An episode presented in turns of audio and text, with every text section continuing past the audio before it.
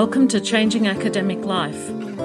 I'm Geraldine Fitzpatrick, and this is a podcast series where academics and others share their stories, provide ideas, and provoke discussions about what we can do individually and collectively to change academic life for the better.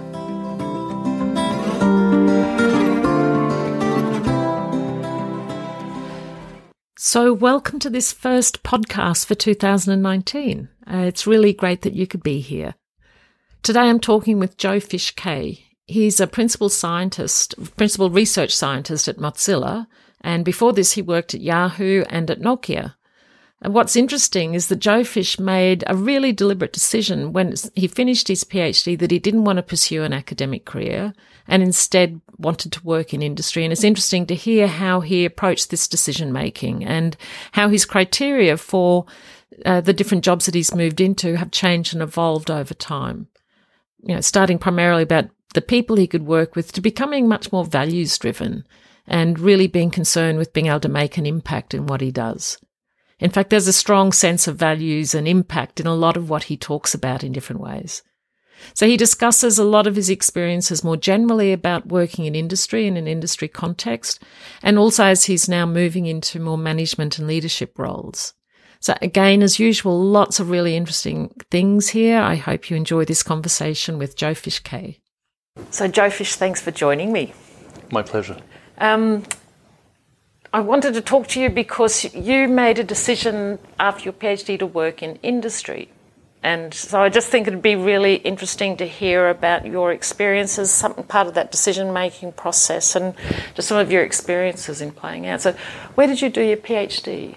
So, I did my PhD at Cornell yeah. uh, with Phoebe Sengers, and I was getting to the end of that and had to make a decision about what to do next. Mm. And I think I originally thought that I might go into industry for a few years and then move into academia. Um, and I think I quite quickly realized that I didn't want to do that anymore. That I was really happy being in industry and I was able to do all the things I wanted to do. Um, and I guess it's been whatever, 10 or 12 years now. And I've had a lovely time. And you're still there. I'm still there. I'd recommend it. You know. So, um, did you go and work in industry straight away? You know, as your, as a first preference for a job that you thought oh, you were just trying it out for a bit. Absolutely, absolutely. Um, so when I finished up my PhD, I started talking to people and talking to friends, and in particular, uh, two interesting opportunities came up. At CHI that year, I went and I talked to Elizabeth Churchill. And Elizabeth said, Oh, well, we're hiring in my group at Yahoo. Mm-hmm. Great. Um, and I talked to my friend Wendy Ju. And Wendy said, My friend Tico over at Nokia, his group is hiring. Uh, so I talked to Tico, and they both said, Great, why didn't you come out for an interview? Um, and really, the choice there was about uh, I met some great people in both places. Um, it was a quality of life thing in that mm-hmm. Yahoo was off at Great America. It meant driving everywhere. Um, whereas Nokia's lab was in Palo Alto. We could walk over to California Lab for lunch, which we did regularly. Both had great teams and great people. Um, so I went to Nokia. Right. And pretty soon after that, I started uh, I knew that moving into industry, one of the things I was going to miss was teaching. I've always enjoyed teaching. I've always enjoyed that relationship with students. And I pretty quickly started coaching for Pam Hinds' class. Okay. Um, so she was teaching. Did you approach her about that, or how'd that happen? How did that happen? It might have. I think it was actually through her co-teacher, uh, Julie Stamford. Mm-hmm. So Julie Stamford. Um, no, how did that happen? Because I met no, I met Julie in that class. I don't remember. I don't remember. What, I, th- I, think Pam must have reached out to me, mm. but it's possible because Nokia was right next to Stanford. We had a lot of good relationships there. Right. Um, so I started coaching that, and then uh, Terry Winograd was looking for someone to help coach his class with Josh Cohen on designing liberation technologies. So I coached that for a couple of years, and then I realized that was one of the most fun things I was doing. And so I said, Hey, can I come and teach this with you and Josh? Um, and so Terry and Josh Cohen and myself and a guy called Zia Youssef, um, who had just left SAP at the time, we taught that class for a couple of years. And then Stanford's HCI department said, "Hey, can you teach the intermediate HCI class?" And so I taught that. Me and John Tung, Right, great. because they said, "We would you teach this?" And I said, "Only if I get to pick my co-teacher." And they were like, "Uh, okay." Um, and I'd wanted to know John better. I, you know, had liked what I I knew him a bit, but not that well. So he and I taught it, and then they were like, "Okay, we need a few more people to teach this because having two people from outside the university." And so Michael took it back over and changed it more into model with five or six external industry people. And maybe I should back up a little bit.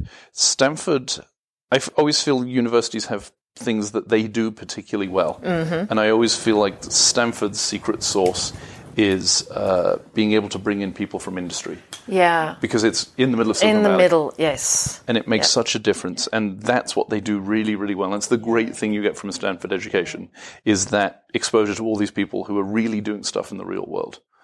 And in other schools have other wonderful capabilities, but that's Stanford's special Yeah, sauce. absolutely. Did you have any trouble negotiating that with your um, with Nokia? I had very, uh, I had a fabulous manager, Mirjana Spasojevic, and she was totally happy with that. Um, uh, I later switched jobs, and again, I had managers who were enthusiastic about this and saw the value that it brought to the corporation. Right? In what way? How did you argue that? It brings visibility in all of these cases. So I was at Nokia for a few years. I was at Yahoo. I was at, I've been at Mozilla. We are not in none of these cases were we the biggest dog in the room. Yeah. Right. Um, and yet we could show up and be present in the minds of these really top undergraduates, these top graduate students. Um, it was a way to have that visibility, to have that influence, and to tie in these these uh, these researchers into the stuff that we were doing on a day to day basis. And we can point to there's a couple of papers that came out that we were able to do because we had a really healthy relationship with Stanford and with Stanford students. Um, that I think if we hadn't had that that larger context of a university relationship, it would be much harder to do. Yeah. Was it also um, enabling you to identify good students to possibly recruit, or was that Rec- less? 100%, 100%, yes. yeah. um, recruiting, uh, internships, right? Those two tying closely together. Um, I really like the fact that you've identified your, whichever way the first relationship with Pam Hinds came Hmm. about, the fact that you said that was something you really loved. Hmm. And then, you know, making a way for that to happen and then to be a regular part of your ongoing professional life. and it's only I kept it up. I tried to do one quarter a year was sort of how it ended up working, um, and I do little things here and there. But but everybody does does you know? Can you guest teach this class? Of course, right? But those one quarter a year of, of actual teaching, that's something I was able to fit into my professional career. Really, up until the time I was chairing CHI, and that's when I was like, all right, I can't, I can't do both those two things. Um, so I stopped it then, and now uh, since I moved to Mozilla, I'm in more of a I have more responsibilities. Um, Yeah. it, there's a lot of extra work, and I just don't have the time right Yeah. now. Yeah. Do you miss it? Or does it feel like you've done it for a while and you know, it's fine? Maybe both of those at the same time. Yeah. Um, I I do miss the excitement. I don't miss the logistics. so much. Does that mean the administration around the course? It was the administration, but I mean, more than things like parking on campus and having to think about parking on campus, and um, those sort of niggly things end up making such a difference. Um, I love the fact that right now, for example, I have minimal commute. Like it takes me about eight minutes to bike from my home to my office, and bike, not even Yeah. not even drive. not even drive. yeah. And That's hardly worth getting on the bike for. Absolutely, right? But then to say, well, okay, now I'm going to take the half hour to go over to Stanford and then half hour to come back, that's a lot of extra time, right? Yeah. So it sounds like it was good for while it, while it happened and it's Absolutely. times moved on. Yes. Times moved on. So you said, did you apply? I'm just interested about, did you apply for faculty positions at all or did Nope. you? Not at all. None. Okay. None. What was it about an academic role that you didn't connect with or want to do? Um, applying for grants. Yeah. Right, particularly you look at the sort of uh, the global funding situation for tertiary education, and I'm looking at these funding situations where people are getting, you know, seven percent of grants are getting funded, five percent. um, even one, two percent in some European calls. Absolutely. And I've I've done my share of being on NSF panels, whatever, and I've looked at these proposals coming in, and easily eighty percent of these are fundable. Yeah. And yet only five or ten or twenty, and that seemed such a. You end up being so limited in what you can do. And let me present a, a possibly controversial opinion. I've been able to have a lot of freedom to do what I want because I am in industry and because I mm-hmm. am not therefore limited Yep. by the need to get funding to be able to support the work that I do.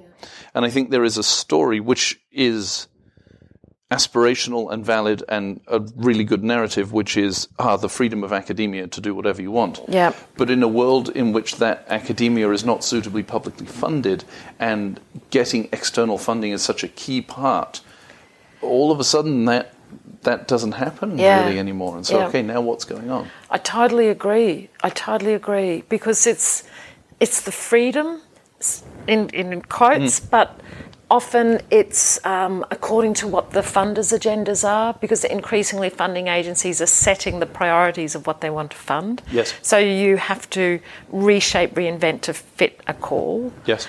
And I know for myself that when I've looked back at my recent publications, a good number of them have, or most of them, have not come from my funded projects. They've come from more skunk work projects or projects with with students and other avenues. And the, the, even though the projects have ta- the funded projects have taken an enormous amount of work, often that work's been more about reporting and administration and going to meetings and crazy stuff. Yeah, there's a lot of overhead there. Yeah. And it's interesting that now that I'm moved into this position where at Mozilla I uh, I run our Mozilla research grant process, and we've given out something like uh,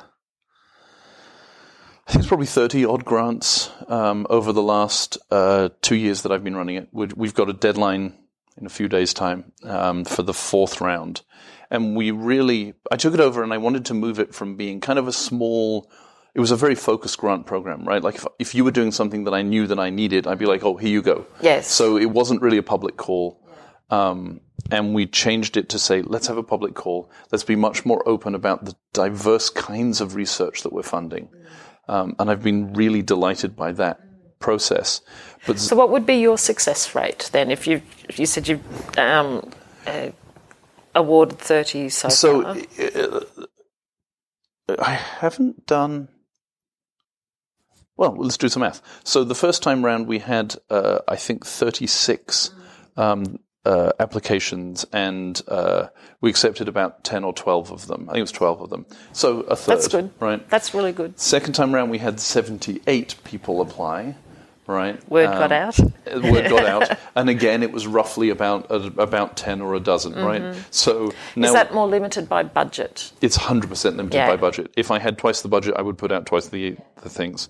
Um, in the spring, we had 115 people apply, and again, sort of about about 10 Right. right. um, this fall, we had some budget limitations where we knew we were only going to give out, we're only be able to give out a small number of grants.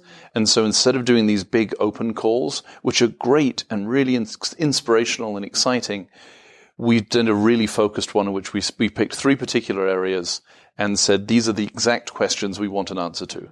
that fitted more business priorities. hundred percent aligned with business yeah, priorities. Yeah. Where we could say things like, um, so the one that's closest to my team is about listenability. Uh, we're doing a lot of work around reading text aloud. Um, can you listen to the web? Is sort of the story that we're, we're telling. How so? What does a listenability score look like? How do we know if text is listenable or not? And how can we make hard to listen to text easier to listen to? Um, so we've got a specific call around that, but that's much more focused process. So partly, I'm, my hope is to actually reduce the number of applications By having it more focused. by having it more Yeah. focused. Yeah. The other thing that happened was a change in how we how I started to think about these grants, because when when you have seven people apply and you give six people funding. Or, um, or something like that, then the way that you have impact through your call is by making sure that those seven or eight people you give the funding to are able to do what they need to do. If you're in this opposite situation in which you're only able to fund a small percentage, then the ways you can generate value for the corporation and for the uh, the grant, the people who are submitting grants, you've got to sort of rethink that. And so I tried to make it so that we could find ways to collaborate with these people. Maybe we don't give them money, but perhaps we can give them some data that's really exciting, right? And more and more thinking about Mozilla's role we have a strong corporate mission, right? We really believe in the web and keeping it open and accessible Yes. to all. If we can work with someone and say, look, we weren't able to fund your work, but it sounds like you might find this data set that we've got really interesting. So we have a data set of people who have explicitly opted in to have all of their browser stuff tracked. And this is really, I want to be really clear about how much they have deliberately opted in that they really wanted to do this, right? Like, like we don't like, tr- you know, Yeah. um, and so we have that data set, the Pioneer data set that we can share with people. which is invaluable for researchers because getting access to that sort of data on your own can be really difficult, Absolutely. especially after recent uh, recent, events. Absolutely. Um, another lovely example of this, uh, we did a survey uh, through the Mozilla Foundation about what IoT devices people had, but we put it out through Firefox. And we kept it out there for quite some time, and we ended up gathering over the course of a month about 184,000 applications, uh, survey responses, Yeah, right? And that's a fascinating data set. So I then worked with our trust and security people and we put out, they wouldn't let me put out the qualitative work, but they let me put out the quantitative numbers. Um, and the metadata, right? Like, um, what country was it coming in, right? What time of day, things like this, right? Not IP addresses, nothing personally identifiable. So we put out that data set, uh, Creative Commons licensed it, and then Jed Brubaker at uh, CU Boulder took that data set and used as it as part of his intro class.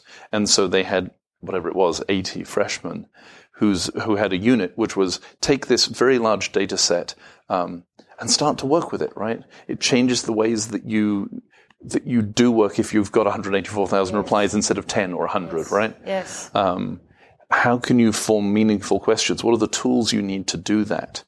Um, and I'm really delighted to see that happen. I'd love to see that happen Yeah. more, right? So you're facilitating all sorts of research, even apart from directly funding. That's, Absolutely. That, as you said, is in line with the mission of Mozilla around the open, Mm-hmm. open um, web. And that also seems like good. They also seem like good strategies for keeping Mozilla front of mind for people, or making it more, putting it in front of people more often. I hope so. I mean, it's. I do believe in the mission, right? I, and I believe the the value of an open ecosystem, right? The great thing about the web is is twofold. Um, anyone can publish anything on it. You don't have to ask a large company if it's okay. Can I publish something on your platform? Anyone can publish, and anyone can read it from any device. It's not like you have to have special devices that are blessed by one company to run the web. Anyone can do it. And that's a theme that runs through all the work we do. So we're doing a bunch of IoT stuff now.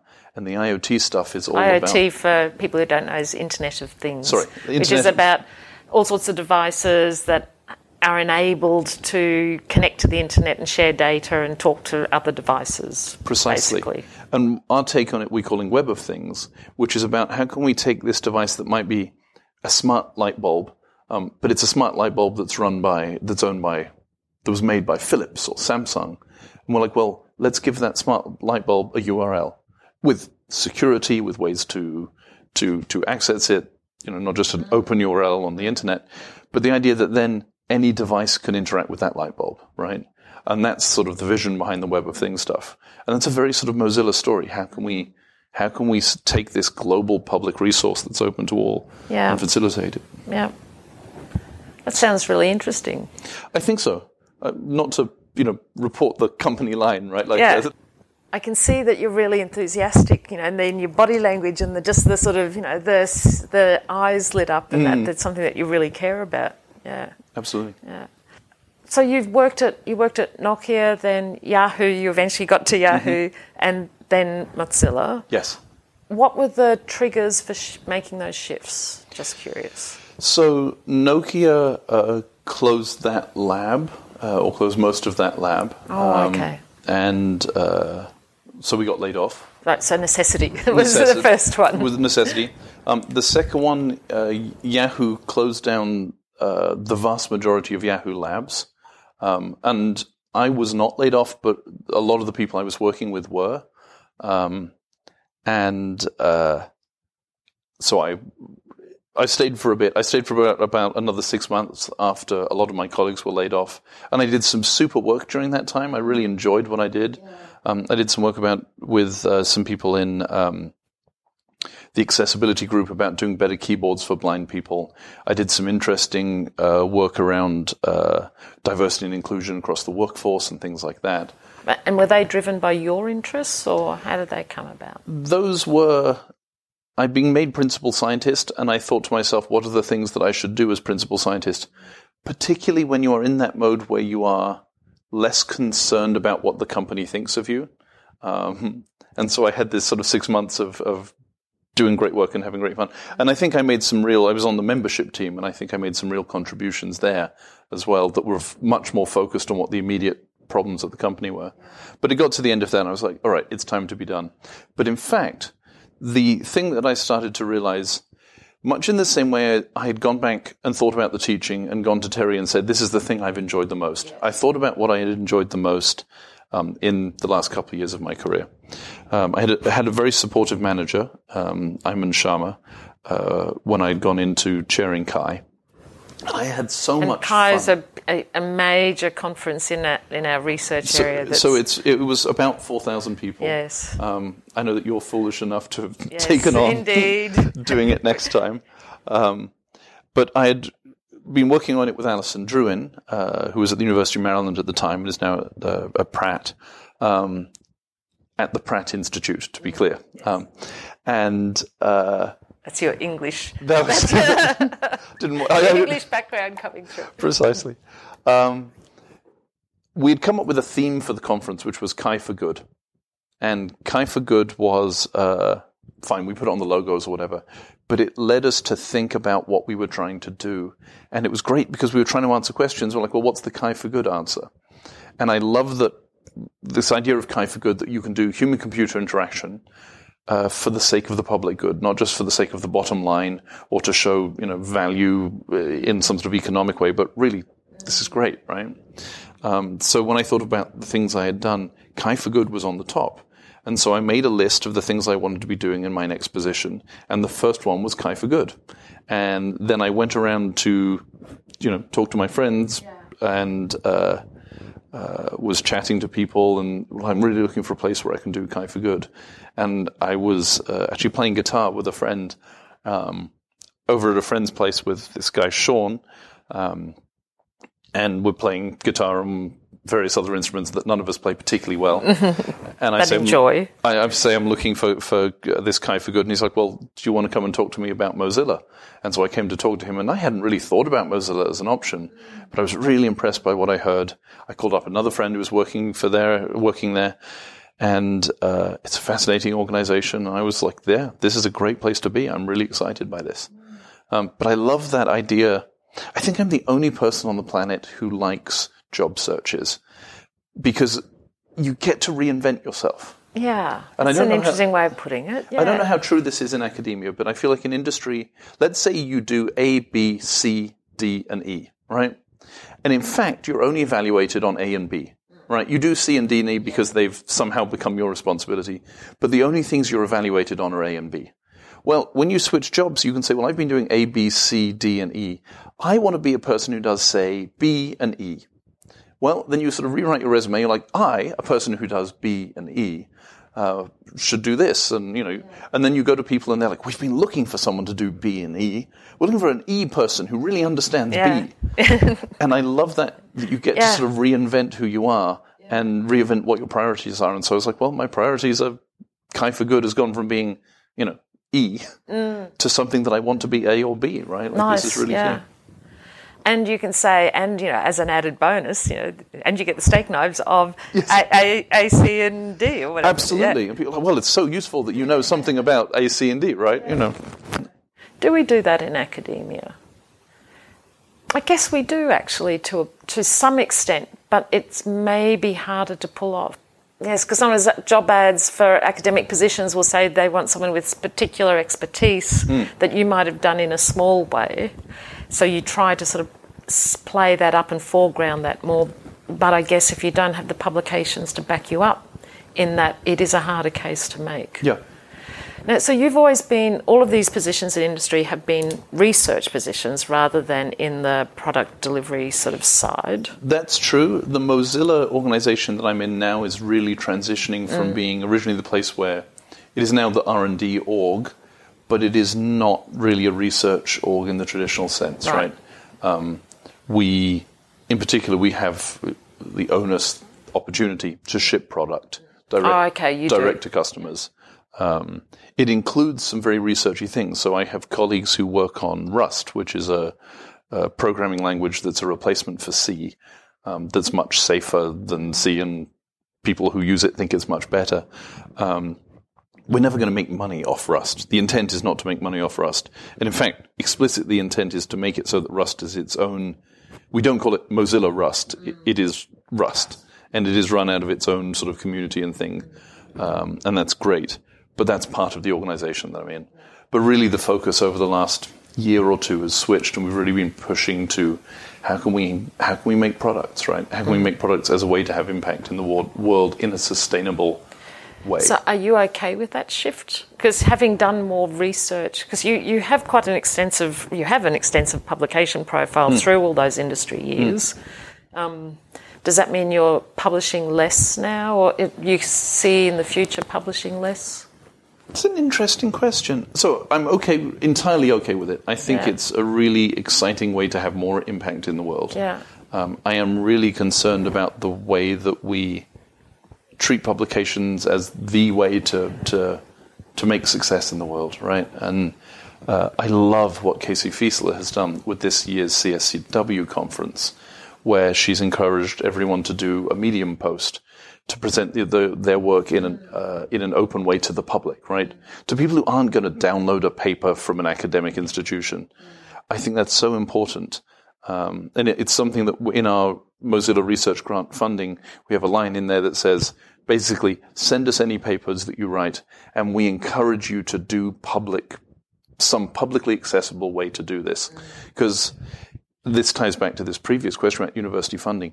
I think it is so important and so incumbent upon research as a field to make clear and visible and, and important how valuable what, what it is we do. Yeah. And the more we have this impression as being a bunch of academics stuck in an ivory tower doing stuff that, you know, where they're just talking to each other, I see no value in that, right? Mm. We need to be taking seriously this call for public outreach. Yeah. So you're very clear then that while you do have publications previously, what you're really driven by, that what really underpins it all is that desire to have an impact. That's also reflected in the CHI for Good. You know, it's that, it seems like the CHI for Good is a refinement of that um, wanting to make a difference, have an impact agenda. And the implications of it for where you are now might be, you know, is more product delivery, but it doesn't sound like it's constraining in the way that sometimes you hear people working in industry contexts feeling constrained by having to deliver to the, the company's strategic direction.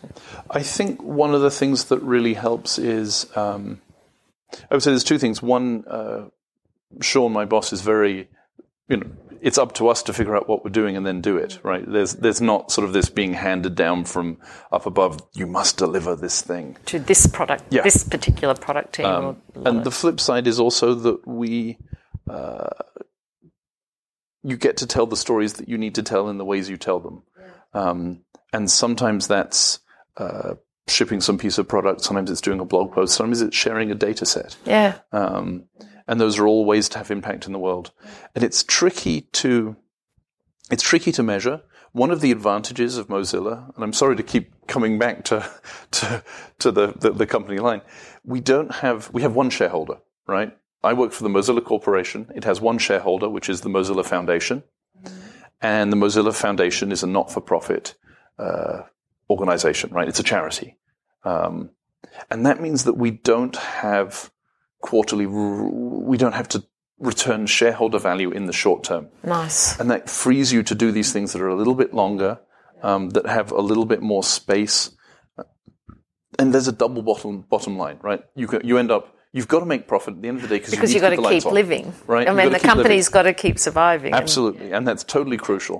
At the same time, Uh, it means there are things that we wouldn't do. Um, yes, we could take all the the data and then sell it to people. That's so far away from what we would possibly do. And for other companies that aren't so mission driven and are shareholder driven in particular, if that produces short term value, then that is you are actually like fiduciary duties can mean that that is what you must do if that's the way to do it. And to try and move away from this notion of uh, having to just produce short term profit, um, it's remarkably empowering. I feel very lucky. I want to be really clear about that. Yeah, but it also says that it's worth putting in some time to think, as you talked about before.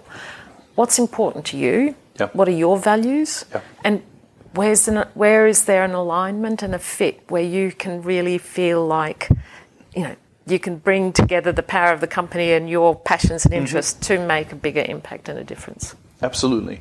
And for this, I think the ways that I've thought about my job search have changed over time. Um, I went through stages where the group of people I was working with was absolutely key, right? Did I know those people? Had I met them? Had I, did I feel confident about working with those people? With Mozilla, I didn't know the people I was coming to work with, with the exception of Sean, who I'd worked with at Nokia, and someone I knew from undergrad who's far off in Boston somewhere. Um, but I'd sort of ended up with this values driven decision making. Um, and I had other stuff as well. I had a list of, I think it was six or seven things, which the first one was CHI for Good. Um, I wanted to be in a management role. I wanted to be doing something more strategic and not UX, right? I wanted to do HCI, not UX. For me, that was the right decision. It wouldn't be for other people, but for me, that was the right decision. Um, things like I love being able to talk about my work. Um, I have some very good friends at Apple, for example, who can't talk about their work at all. And I love the transparency of an organization like Mozilla where I can go and talk about my stuff. Um, I don't have to make you sign an NDA before I talk about what I'm doing. Um, and it's very empowering and it reduces the amount of friction in the system. And every so often I'll get asked to sign an NDA. And if it's a big important thing, of course we do. But the default is that we don't. And when someone says, Can you sign this NDA? we point them at our lawyers whose job it is to say, We don't really sign NDAs. Um, and generally you don't have to, right? It turns out. Yeah. Um, Did you? What was your process for coming up with those points? Did you ex- explicitly sit down, give yourself a bubble of time, piece of paper, write them down, or was it just something that mulled around in your head that you know, Somewhere between the two. Time? I I ended up with six or seven of them. I wrote down some of them, scribbled them down on a bit of paper. Um, I knew that CHI for Good, I those three that I just mentioned. Yeah. Um, I talked them over with my wife, which was a hugely important part of this process. Location was very important. I told you about the eight minutes. I didn't have must be able to bike there in eight eight minutes. minutes, yeah. But I knew I didn't want to. I live down in Mountain View, in uh, uh, which is due south of San Francisco by about an hour. I knew I didn't want to have an hour commute each way. Um, if I had half an hour or forty-five minute bike ride, that's different. That ca- that's okay. Yeah. So location was important. I put salary on there because I didn't want to give this to this list to a recruiter and be, oh, and I don't care about how much I get paid. That seemed like a poor strategic decision to be in. So I put that on the list. It wasn't a hu- the honest answer is it wasn't a huge motivator, but it's definitely an issue, right? You know, how do you? you there's a family. there. Appropriately, yeah, you've got a family to support, Mm-hmm. so that is a responsibility, and just valuing your own worth and Yes. experience that you bring. Absolutely. Yeah, yeah. It sounds like you've you can tick all your boxes with this. I think so. I mean, I'm remarkably lucky, and and uh, I definitely acknowledge the luck, right? I mean, I, I'm presenting it here as, as as so I made a great plan and I executed it, and there's some of that, but uh, But I think that's a common theme with so many people I talk to. Very few people have sat down and had this strategic plan that they've made happen. It's been happenstance and coincidental meetings, playing the guitar with someone who happens to say, "Come and chat," and you know, it's it's just being in situations and being open to you know, I don't, I guess, recognise those opportunities and then follow them yeah, up. yeah. But it's tricky within the academic world because the partly it's a supply and demand question, right? Um, I look at what a good student will be doing. I'm filling out uh, recommendation letters for one of my old interns who's brilliant. and yet I look at that list of recommendation letters and it's it's daunting. And you're like, well, this is this is such a long list because it's so, so hard to to figure out where you are. Um, I don't know how. I don't see a better solution to this system. Um, I don't. I, think the US system seems particularly competitive and difficult. I, I know that it's getting increasingly that case everywhere. Yes. And in other sectors, there's more of the casualisation of the postdoctoral workforce where it's harder to get into more tenure track yes. positions. Yes. So the challenges in different challenges, but challenges in all countries, I think. In but re- uh, at least recognizing it as a there's value, I think, in recognizing it as an issue rather than well, this is the way it is and it has always been and should always be. Um, you could see. I'm going to throw something out here I haven't thought about at all, which is always dangerous. Um, in the UK, when you apply to universities, you fill out one form. It's called UCAS. Um, and you fill out the UCAS form, and I think you can fit 12 universities. Do you mean as a student? As a student. Mm. Sorry, yes, to be explicit, this is like applying to be an undergraduate. Yes. You fill out one form and you write one essay, and you apply to 12 universities, along with your transcripts, whatever. Um, in the US, you apply to each one university separately. There is a thing called the Common Application Form, but most universities don't use it. Um, it's incredibly complicated yeah. and very expensive. If you apply to, you know, a dozen universities, that might be $100 per university or more. You pay to apply? Yes. Yeah. that really limits access. Yes. Doesn't it, if we think about equity and. Absolutely. And I think some universities are doing better about, you know, waiving application fees. There is this common application form for some cases. Um, but it doesn't delight me as a process that that I, you know you look at and yeah yeah oh no I think there are lots of processes in academia and in universities that I don't know we need to almost sort of go back to the drawing board and start again on and say do we really need this and who's it serving? Whose needs is who's it serving? serving? and whose needs are serving, and who ends up paying for that? And I mean, I think there's a bigger question. I was just talking with Leysia Palen, who's chair of the informatics department at CU Boulder in uh, Colorado. What does the future of the public university look like? Um, I happen to like universities. I think they're really, really important, and they're very good for the long-term survival of of, of all that is good in the world, kind of thing what does it mean to to lean into that in a useful way, right? How do you? This is something that she's actually directly concerned with as as someone who runs a whole department. Uh, what does it mean to keep a public university going, right? Um, to loop back to our question about funding changes, right? And well, if this is no longer seen as a priority by by governments, um, you look at sort of successive years of cutting funding I believe, just about everywhere. Everywhere, yeah. Um, do I think there are? I, I see the potential for universities to reduce inequality at a societal level in a fundamental way. To me, that seems like a pretty good thing. I don't like Gini coefficients being big, right? I want to see them a little bit smaller.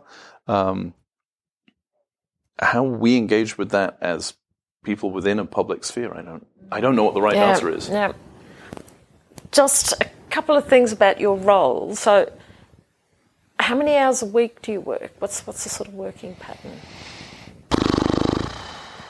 Just curious. It's a good question. Um, I drop the kids off at school.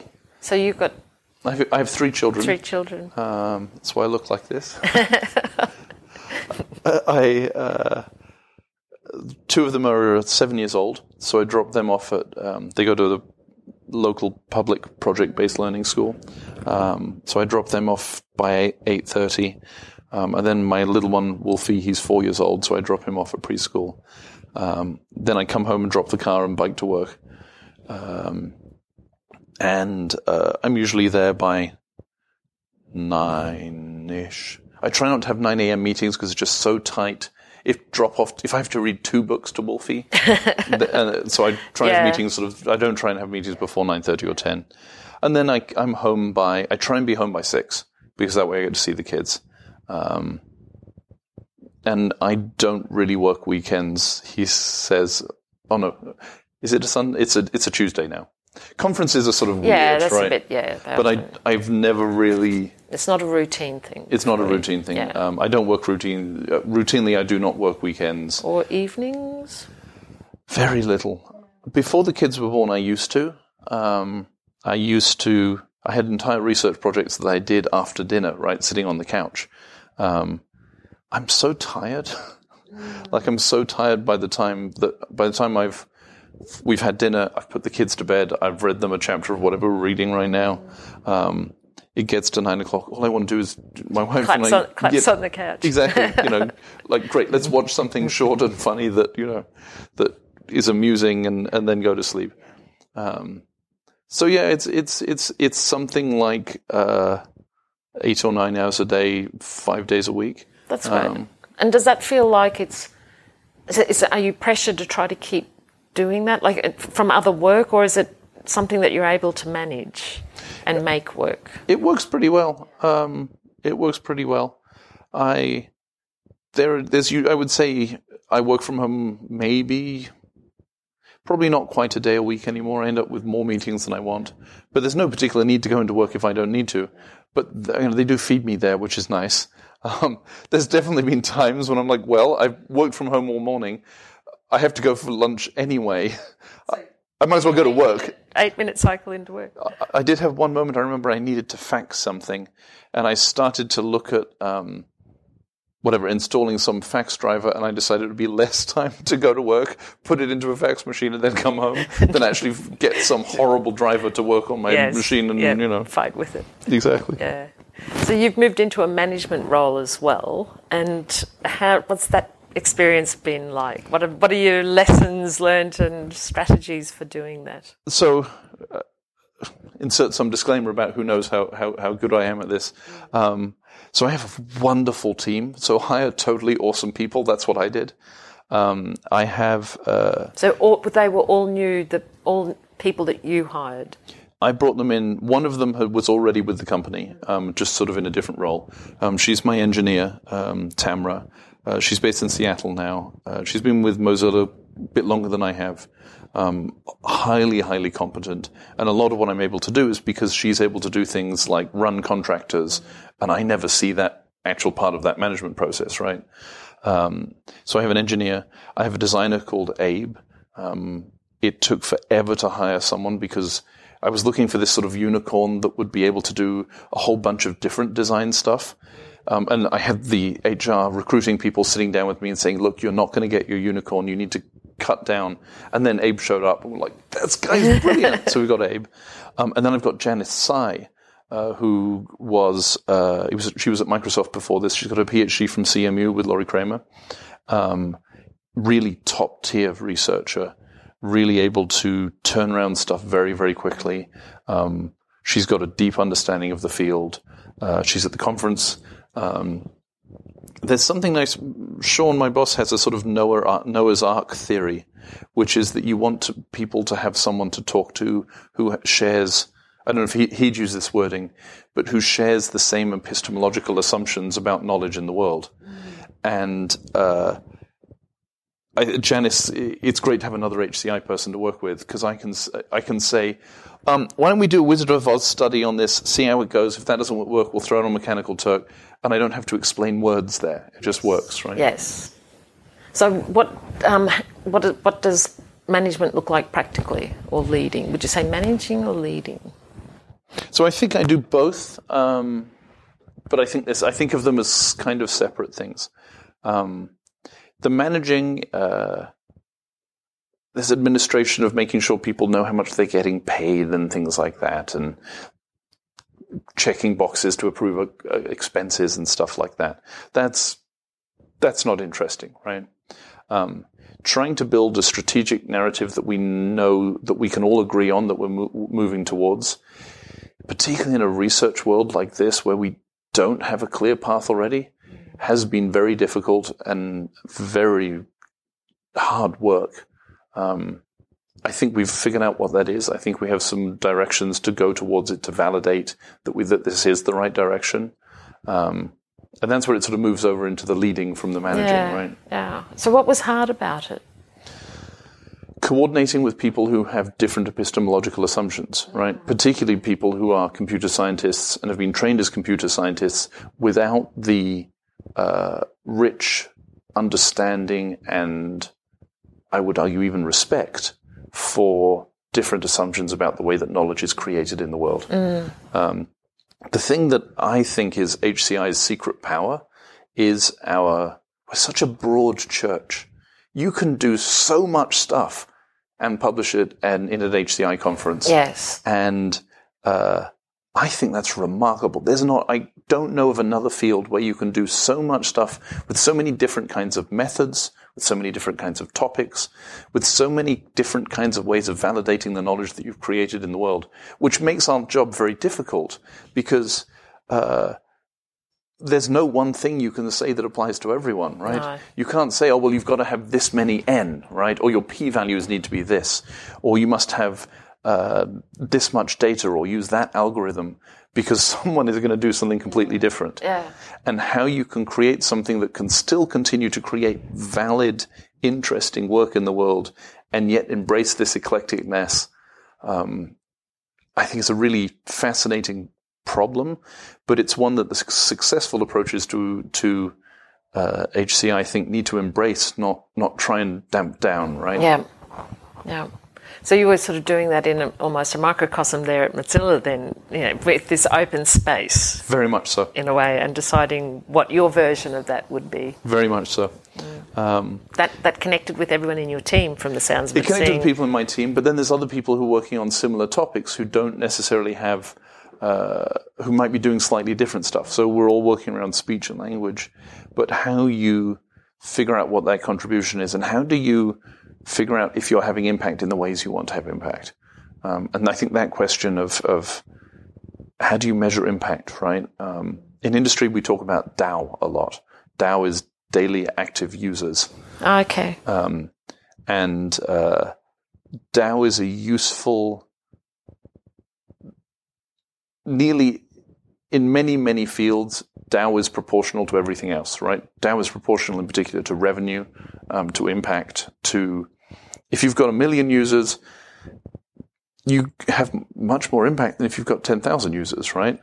Um, in principle, but In it principle. depends what, what it is that you're offering. Because Absolutely. what the ta- what the potential target population is, I guess. Exactly. I mean, the the Rust stuff we were talking about is a nice example. Rust will never have a million DAU. There will not be a daily a million daily active users of of a systems level computer language.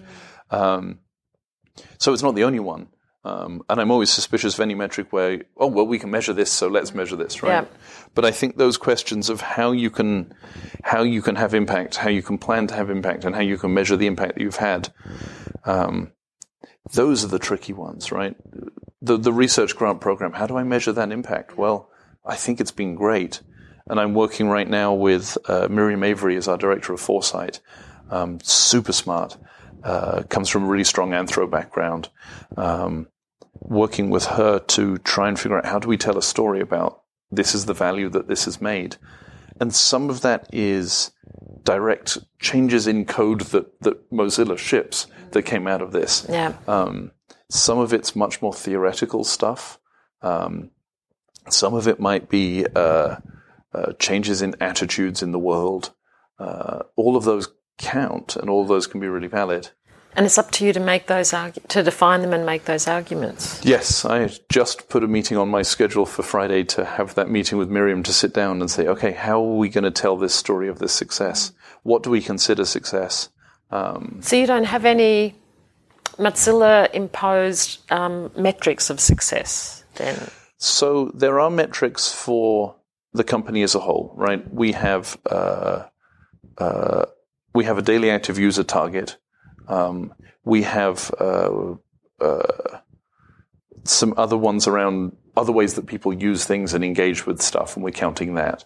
Um, what's the third one? We've just changed some of the details, and so I forget.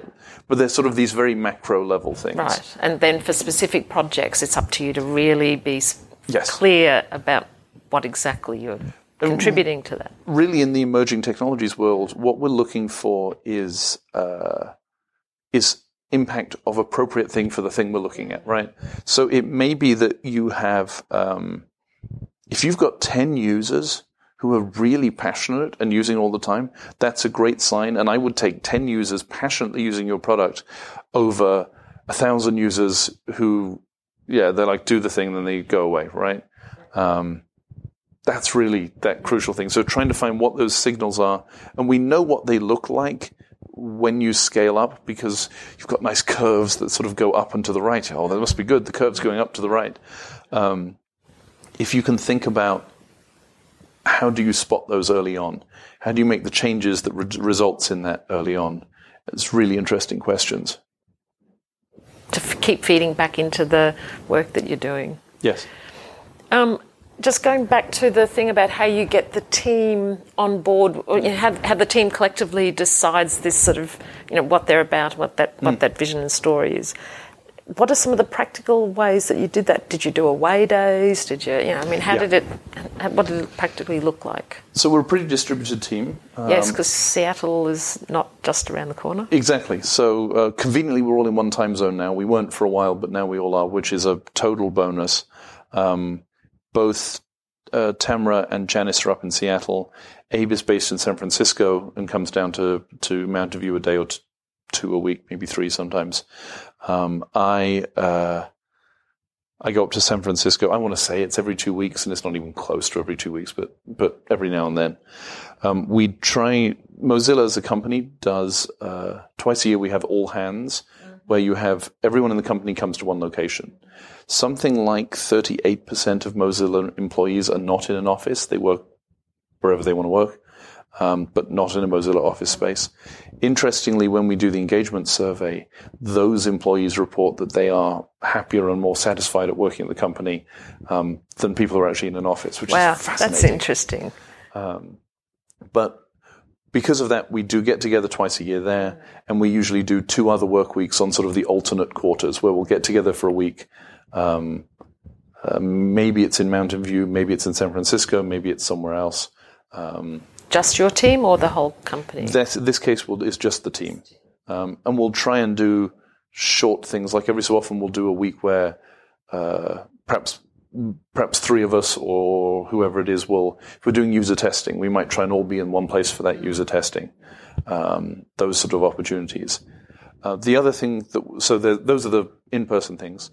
Um, there's a lot of use of Slack. There's a lot of use of email. I was going to ask about how do you support the, the communication and, and the cohesion of the and culture of the team when you aren't face to face. So Slack, Slack and email. Email. And the other thing I think is really interesting, and this one, this one would be fascinating to come back to in a couple of years and see if I still believe we're doing the right thing.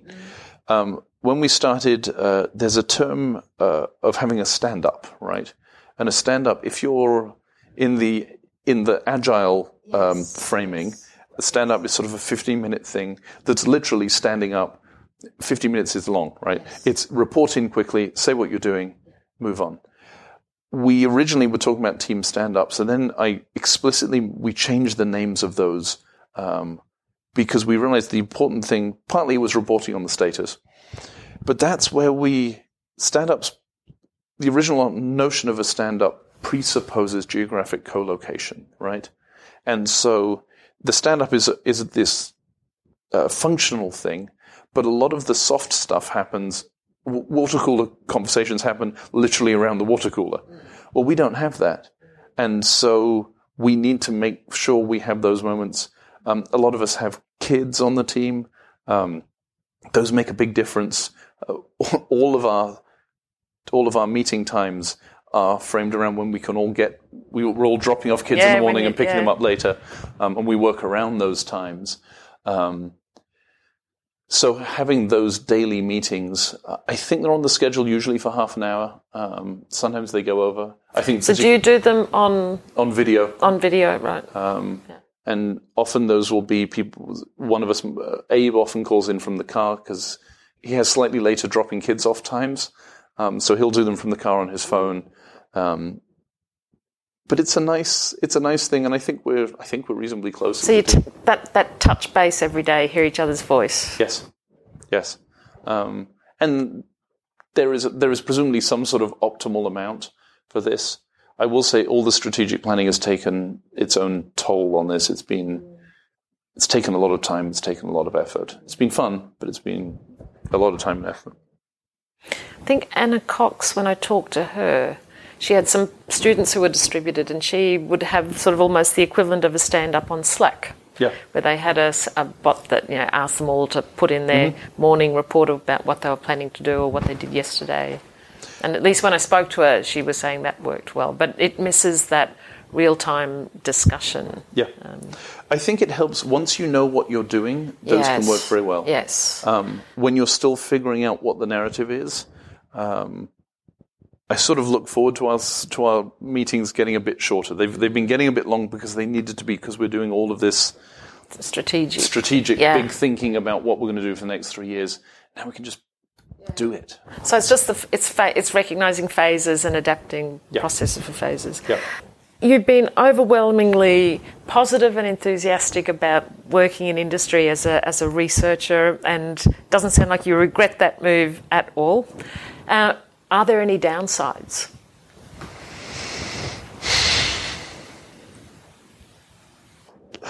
Um, so I think my experiences at Mozilla are um, particularly positive in that mm. respect. Companies are hard objects, right? They are many. There's so many people trying to get to go in roughly one coherent decision direction. Uh, it's very difficult to to steer a ship of that many people in, in one direction um, in a coherent way. Um, the more that I, as I've been promoted and been in a situation in which I see more and more how that sausage is made, um, I don't know what the right tools are to do this, to create those narratives in a way that's scalable and has impact across the company. Um, and that I, necessarily have to be adaptive for company to survive. Absolutely. In a, um, in a rapidly changing VUCA environment. Absolutely, right. And so I don't know what those right tools are. The tools I feel like I'm using right now are not optimal. Um, and I would like to figure out what those are. And that's been a tiring process. I think I've worked harder in the last two months than I have in the rest of the time I've been at Mozilla. Like yeah. it's been figuring out that three-year strategic narrative has been really difficult. Um, and we've worked with sort of various outside agencies and whatever, but it's that stuff's really tricky. Um, I think there are issues of uh, diversity and inclusion in particular, which continue to be problems across the industry. I think Mozilla has done a better job than most companies around that. Um, but uh, if, but that's only if you count the employees. Um, we see we have a lot of volunteers who who feed into Mozilla, and are a huge part of what we do. And that's much trickier, right? If I'm trying to improve the diversity of my company, let's say I don't have enough women, right? As a statistical representation of, of, of the world. Well, if I work for a company, it's relatively easy in that I can hire more women. That's how it works, right? Um, I don't even have to fire the men. I can just hire more women. And then over time, I will have more women in the company. If you're thinking about contributions to open source, how do you do that, right? Um, and you, we've seen some cases, some pretty pro- high profile cases in which prominent open source projects have realized they have a problem with this, right? How do you make an open source project which really reflects the community mm. um, and doesn't exclude people? And I actually think the exciting thing here is to look at things like the work of people like Casey Fiesler, who have been looking at uh, fan fiction communities, which are arguably open communities that require a certain amount of investment to get into it, and you look at the onboarding processes, how do they bring people into their communities, right? Let's see if we can learn from those because they've managed to do diversity in a way that we necessarily haven't. So I think those that's a real issue um, and something that we need to be thinking about. That also just sounds like a, a, a good challenge to have. It's well. a super challenge like, to have. Yeah. Um, Again, an, an opportunity to make a difference, have an impact. Yes, Yes, and I've put some non-trivial amount of my time in the last couple of years into that, and uh, it's been satisfying. We had an interesting case where, again, with this engagement survey, um, people reporting they were being harassed and bullied at work, and I was like, "What? That's because it really didn't seem the right thing for the culture, right?" So we dig in a little bit more to these anonymous survey results, so we don't really. Yeah We know it's people within ET, and we have a bit more categories than that, but not that much more. It turns out what was happening was that people were getting harassed on the internet because of the work they were doing as part of their job. So we have really strong technical women who are giving talks as part of um, our developer relations work. So someone would come and give a talk like uh, CSS Grid or something like that, right? Um, and then they would get horrible stuff back like, "Oh, stupid woman, woman, shut up and go back in the kitchen," right? Exactly. That was my I, I'm reaction. just sorry. My mouth is my jaw is just dropped. wow. And so we're like, okay, this is really an issue. Um, so we spent some time talking to people. We found a couple of services that we felt could help us with this. Um, there's a new company called Tall Poppy, uh, who, which is founded by two really awesome people who have a lot of experience with these kind of things to help around harassment. So we're working with them. We've got um, some work with a company called Abine, who have a product called Delete Me, which removes your personal information from databases, so that uh, let's say I don't like something you've done, I can't look up your address and then send you 222 pizzas, right? Nice. Yeah, um, or a SWAT good. team or whatever. Um, yeah, well, exactly. So, looking at those services to have uh, ways to support people seems really important. So that's more about supporting your own employees. It is, although them. because of the volunteer-based nature, we're more and more thinking about how we can extend those kind of protections, and that means writing those contracts in a way that means that we can extend them to volunteers. Right? If some volunteer is doing this, because we have a huge volunteer tech speaker program, which is hugely important, how can we make sure that we can look after those people as well? Because they're Mozillians as well, right? Again, very values-driven work. Yes, stunningly so. Brilliant. It's brilliant. So, uh, just in wrapping up, is there anything that I should have asked you that I didn't, or that you'd want to be just talking about? There's one thing I wanted to mention, which um, is the difficulty that people have when they move from an academic contents into industry. Um, that I Is this straight from PhD into industry, or having been in a faculty position going into industry? I've seen both, Yeah. um, and I've seen it even for you know internships or short things. In academia, um, I'll say this as a big blanket statement, and then we can you know you can pick on me for a bit. That'd be fun. Um, in academia, showing your work is really valued, right? Um, I had one incident in which I had a colleague I was working with who had recently come from academia, and we were reviewing an area of uh, academic research. Uh, I forget what; doesn't really matter. Um, and he identified about 60 papers that were relevant to this question, right? Sort of put them in a folder. I was like, great. Um, but that's 60 papers in a folder is not very useful. So then he went and did a literature review in which he went through and wrote a paragraph about each one of the papers and said what was going on. And I was like, yes, this is still not useful yes.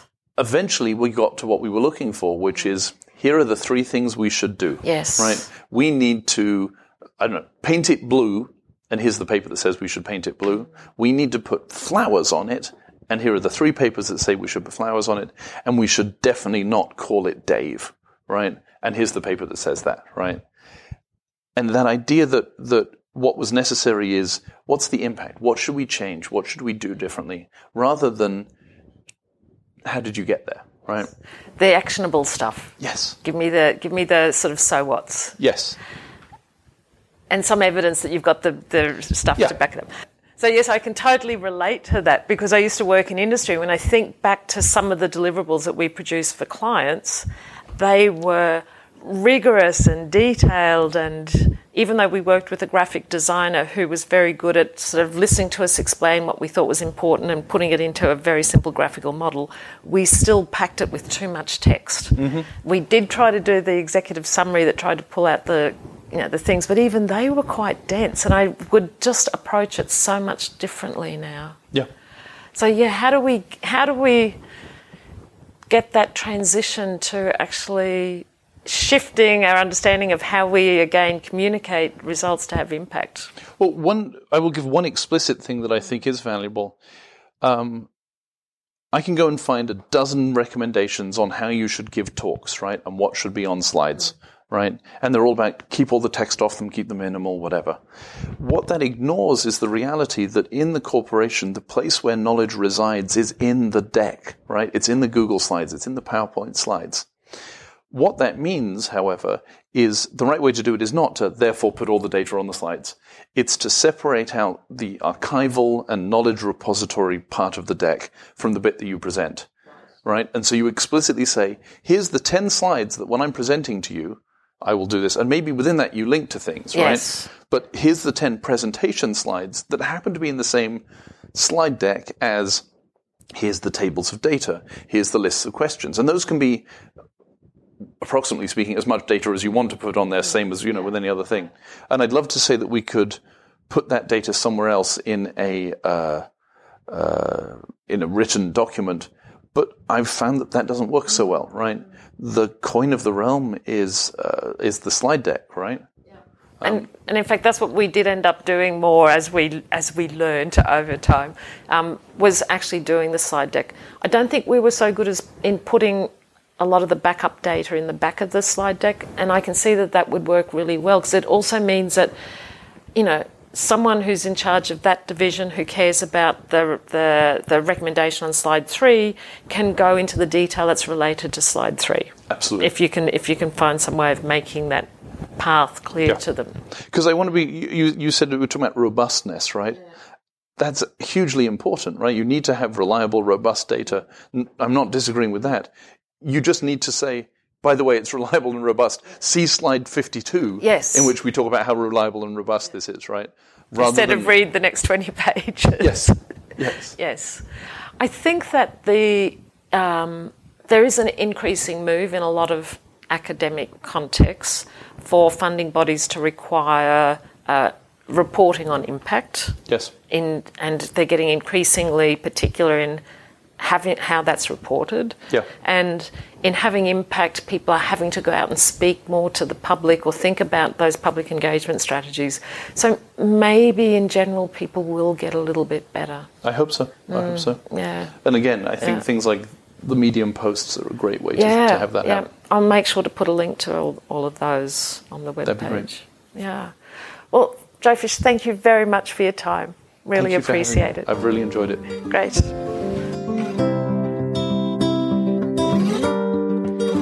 Find the summary notes and related links for this podcast on www.changingacademiclife.com. You can also subscribe to Changing Academic Life on iTunes and now also on Stitcher. And you can follow Change Acad Life on Twitter. And if something connected with you, please consider sharing this podcast with your colleagues so that we can widen the conversation about how we can do academia differently.